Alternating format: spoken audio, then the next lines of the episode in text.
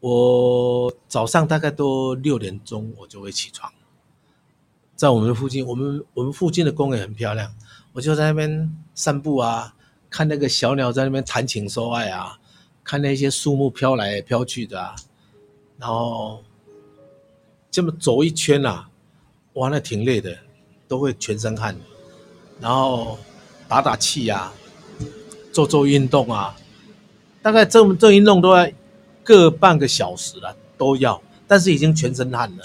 这我最大的快乐就这样子。当我们去到公园，往往会遇到许多的熟龄朋友。迈向超高龄化社会的台湾，公园仿佛成为熟龄朋友活动的代表地点。但你有没有想过，这些在你身旁甩手、捶脚、打太极、做运动、慢跑，赏鸟的熟龄朋友，其实有他各自特别的、不为人知的人生故事呢。欢迎收听有点熟游记广播电台，我是陶维军。我们有点熟又不会太熟。整个十一月，我们游击了台北市的大安森林公园，采访了许多在公园活动的熟龄朋友，其中包括您刚刚听到的那一位白毛哥。白毛哥在退休之前，是一位公司的董事长，退休之后则成为一名演员。让我们一起来听听白毛哥的故事。我叫白毛哥，你知道为什么人家都叫我白毛哥吗？你看，一头的白发，我大概从五十八岁啊就开始白了，尤其小的时候，人家也都叫我白毛哥。我从国小。就开始大概十分之一的白头发了，差别差别安内哈，就是有一点点掺杂了，所以我国小的绰号也就叫白毛，然后年纪大人就叫我白毛哥嘛。哎，我是自己是在做食品加工啦，我们家那个是一个家族企业，我是四十二年次的人，我们当时来台北的时候，我们我是彰化人，我爸爸就给我五十块，搭一张火车票来到台北。细找高空，找一块钱，那一块钱干嘛？买三颗大馒头，要干嘛？边吃馒头边找工作，因为人生地不熟嘛。那个时候在台北找工作是很困难的。我那三颗馒头是让我度三天，睡台北车站，找到一个工作，办公啊，不是就在那边做工作。自己又喜欢读书，所以就去读夜间部。这样一路过来，从打杂、扫地、扫厕所，这样一路这样过来。我民国六十年退伍回来，那个时候大概台湾的台湾已经开始准备好要突飞猛进了，所以那个时候我也是幸运啊。我退伍回来就去人家的公司当，首先当厂务、送货的。内务的，反正什么都干，干到最后，老板再提拔去当业务，要不啊，去做生意，学人家怎么去做生意，学了以后，因为也得了一些经验嘛，得了一些经验，然后我们自己家族，像我姐夫啊，就登高一呼啊，我们去做一个创业，做一个，哎，我们就把自己的机器杀青我清，几万块这样拿着，从最开始的骑脚踏车送货。三轮车送货，骑摩托车送货，一点一滴的，到现在哎，做一个做一个一个公司出来，这它是有一个开始跟这样子的了，所以我也很感谢台湾，大概就七十年，民国七十年的时候，那时候台湾叫做台湾籍银卡吧，那时候台湾给老百姓最大的一个财产，就是说你只要用心努力。有那个拼劲，你一定有好的未来。哇，那个时候我们大家客厅就是工厂啊，客厅就是工厂啊。哇，我我们在外面创业，家里的老婆就在那边撑江啊、提刷，然后做一些手工啊，就这样把台湾的经济整个拉起来。我们正好有碰到那个机会了，一路就这样上来了。其实我们这一代人啊，永远没有退休这两个字。弄起啊，做个戏了，安尼的，弄做个戏了。然后退休这名词是将来就是到我们大概五六十岁了，那时候我们自己也感觉眼睛也花了，哎，以前一只手可以提三十公斤，两只手六十公斤，哎，怎么突然间连一公斤都提不起来了？该退了，该退了。所以他有那种想说啊，交给下一棒的那种感觉了。他也是退伍回来就就就在公司嘛。那当时我们就几个后代，我们也在挑嘛，哪一个可以，就刻意会让他多做一些事，让他多受一些苦。其实这个也是一种交棒的方式啦，让他多做，所以他也会问我：“你打工能不能给我走？”就是让他压榨他，让他多做很多事情，这就是交棒接棒的准备。他那个时候会觉得说：“哦，拜托你那里都欺负我少年呢，哎，我一个人做三个人，我唔拿你一个人做十个人，就是这样子训练啦，训练到程度可以，我们就交给他了嘛，就是这样子嘛。”因为我们这个是家族企业了哈，人不在其位不谋其政，我就裸退，因为他有他的想法嘛，我们不可能就在身边，因为我们这一套他学太多了啦，他应该是用他的那一套下去的时候，所以我的人生观是，我既然交棒了，我叫做裸退，反正我一年回去看一次就好了，我为什么要回去看我探亲我分啊这样的话，其他我就不管。啊，你放放不下对方的痛苦，你自己也痛苦了。放了就是放了，因为他一定有他的想法跟做法嘛。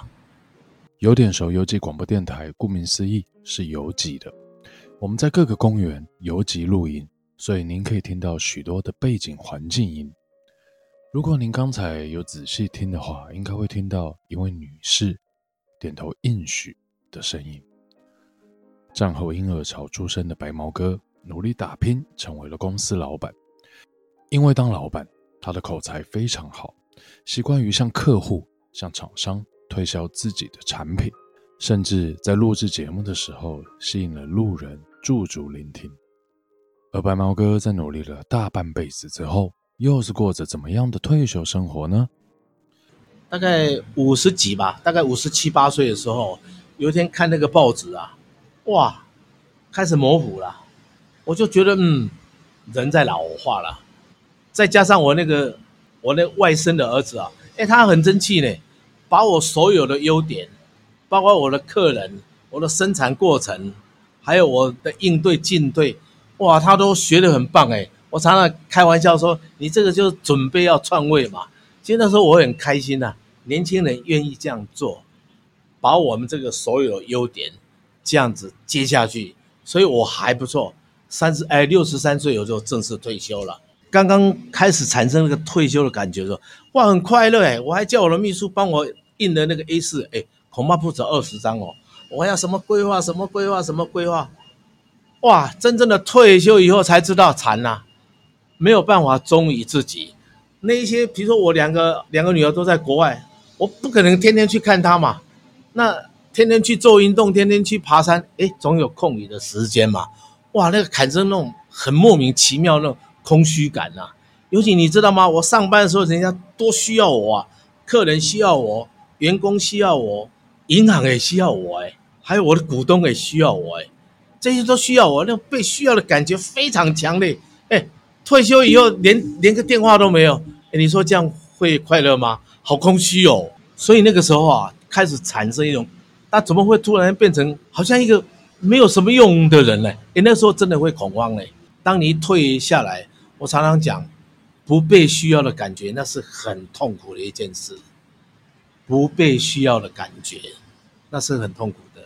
哎，正好也有一次啦，我一个我一个朋友，哎，他突然间有天打个电话给我，哎，三立缺一个那个白头发的。我说啊，白头发也有缺啊。他说你来就知道了。我就咚咚咚咚跑过去了。居然要叫我演律师诶，我说不会吧，我什么时候当过那个律师啊？啊，那个导演真的很好。他说：“大哥啊，你不要担心，我们今天用拉背。”我说：“啊，拍电视剧还拉我背，你们怎么啦？什么叫拉背？我都听不懂。”然后把那个台词放在我前面，他们在后面拍。我一看，不会吧？这个台词我也常常看到。以前啊，我我是经营食品业的，员工也不少。不是这个劳工法，就是商业法，什么什么什么什么，反正一大堆法都要去涉猎这些法条。所以这些法条，当时我在工作的时候，其实已经背得滚瓜烂熟了。我演了两次那个，哎，判那个什么女主角，那个坏到透，从头坏到透的一个那个那个女主角，我判她刑啊。我想说这下好了，我现在变成包青天呢，我判死你。结果一看到剧本完了，怎么判那么轻啊？但是为了要忠于剧本，我还是要这样判呐、啊。可是完了，播出第二天以后啊，我的同学、我的同事、我认识的人都打电话来骂我：“你是恐龙法官呐、啊！这个人判他一百次的这个死刑啊都不为过，你判那么轻，你恐龙法官，你跟他有什么关系啊？”哦，哎，这样子哎，可是心里好爽哦，人家都看到了。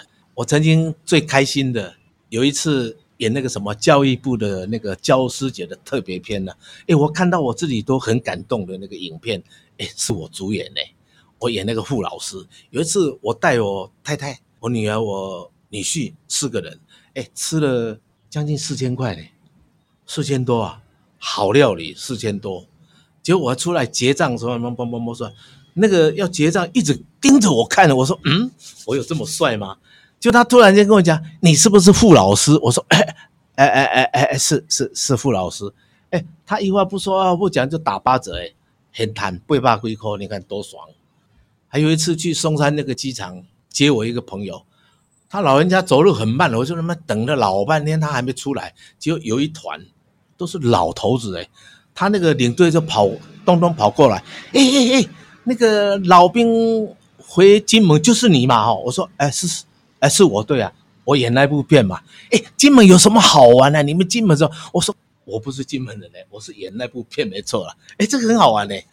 我曾经哦应邀到那个新加坡吧，演一个演绎演绎哈，我觉得我也是在演绎了哈，演绎一个当时一百多年前的一个从中国内地泉州去的一个欧吉桑，去那边怎么打拼。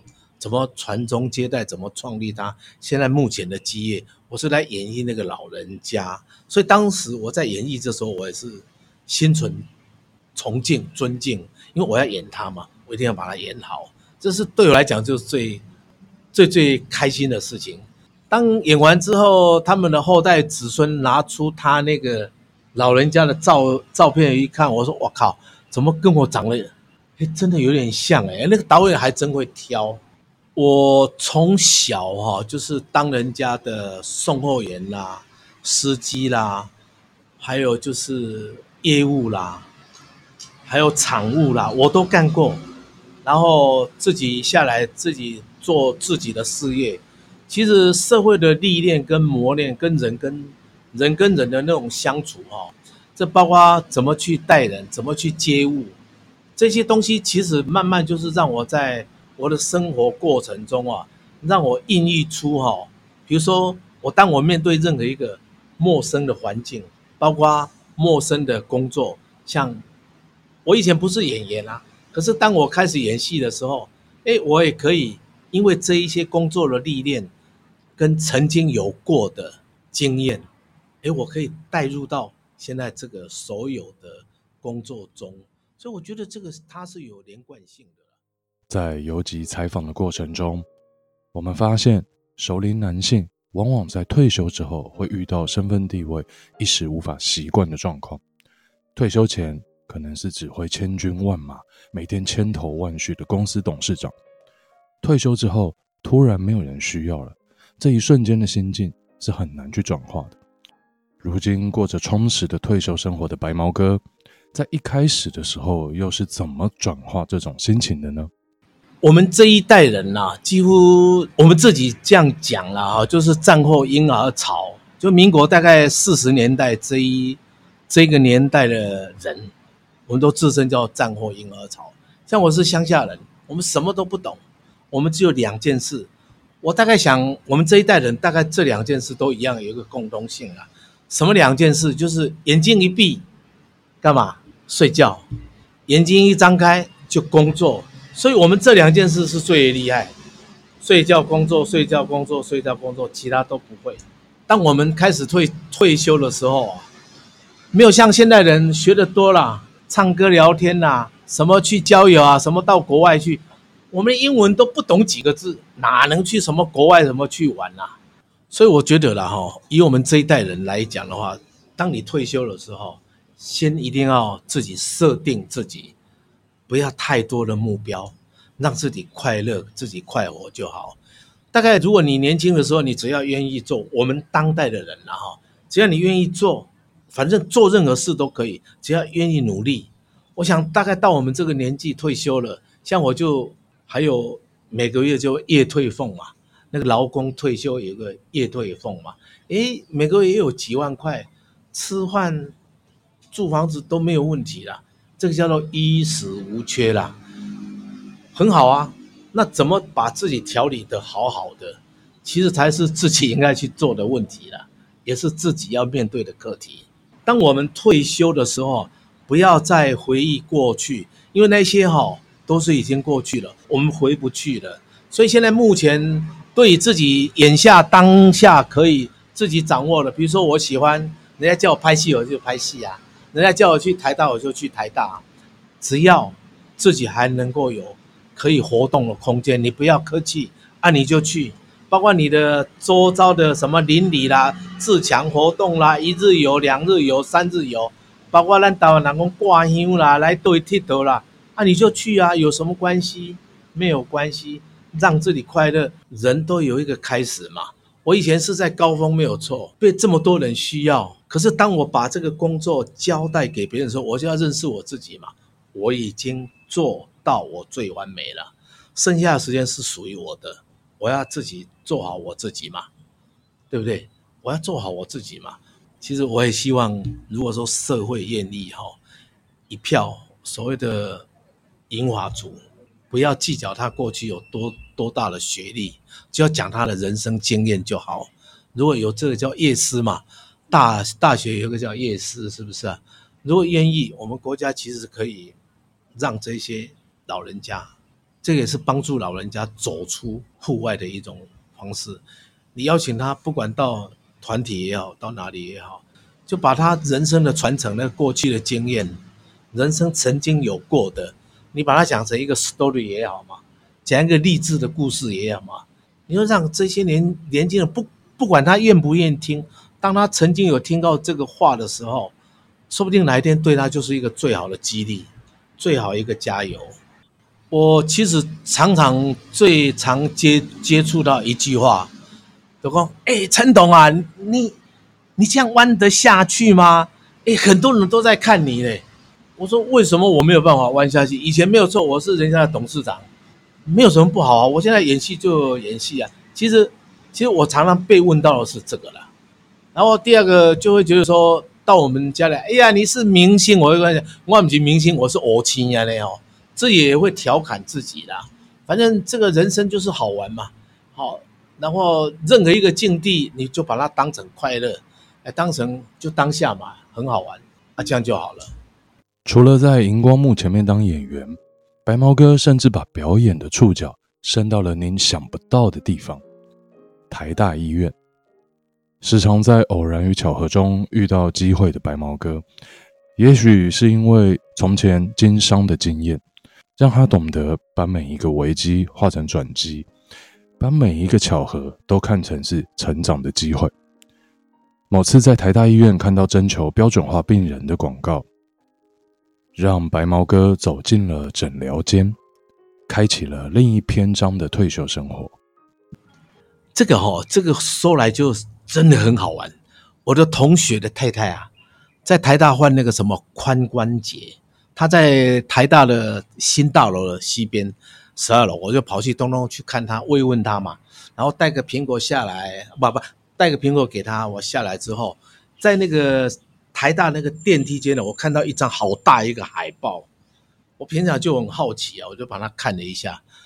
台大征求标准化病人，我说不会吧，连病人都要标准啊？啊，如果不标准的话怎么办？我心里那个时候就是这样有一个疑问呐，哎，我就东东跑去问了，这个一个好奇就待在待在这里了。哦，原来标准化病人就是台大医医院的教学部，他会训练一批标准化是很标准的假病人，让真的医生去看病，让我们的医学生呐，从这个假病人身上去怎么去看病，怎么去说明病情，怎么去让这个病病人安抚，有三大功能，就来诊断，然后说明，然后安抚。我们就是做这样的一个过程的的训练，然后让医学生呐，从我们身上去学习到他将来怎么成为一个名医。成为一个良医，成为一个好的医生，这是台大标准化病人的缘起，就是这样子来的。如果要严格讲起来，这个比演戏还更要更要演戏，而且更深入。比如说，今天我去扮演一个腹痛的病人，我必须要整个他的那个病情，我都要非常了解，包括他痛了几天了，痛了几分痛，痛在哪里，我的表情要什么，我包括连讲话。神情我都要表演出来，哦，所以这个其实比演戏哦还演戏。其实这个在这样的一个 SP 的这样的过程中，其实让我最感受最深的就是，当我去扮演，比如说我扮演一个急性的腹膜炎，哦，那个很痛，那个痛可以痛到七八分痛，甚至于人都快休克了哦。在这个状况下，我我要表现出我那种很痛苦。然后，当看到那个医学生，他只是一个医学生哦，他还不是，他还没有具备医生的那个资格哦。他确实可以从这个中间哦，我们的互动过程中哦，他让我感受到，我来这个医院是对的，这医师很很有责任心，帮我看病，帮我问诊，帮我做治疗，我的病是会好的。这是对我来讲，我当 SP 的时候，我最大的。感触，我就会觉得，将来如果我有这个病的时候，我碰到这医生一定很棒，他一定会帮我治好。这是其实我最最开心的地方了。因为担任标准化病人，让身体硬朗的白毛哥有许多进出医院的经验，也看到了许许多多人间的悲欢离合。白毛哥是怎么看待死亡的呢？关于未来，他又有什么样的规划和想要完成的目标呢？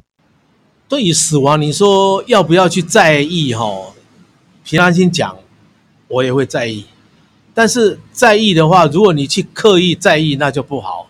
因为人毕竟都会走嘛。那你痛痛苦苦的走，不如就潇潇洒洒的走，不是很好吗？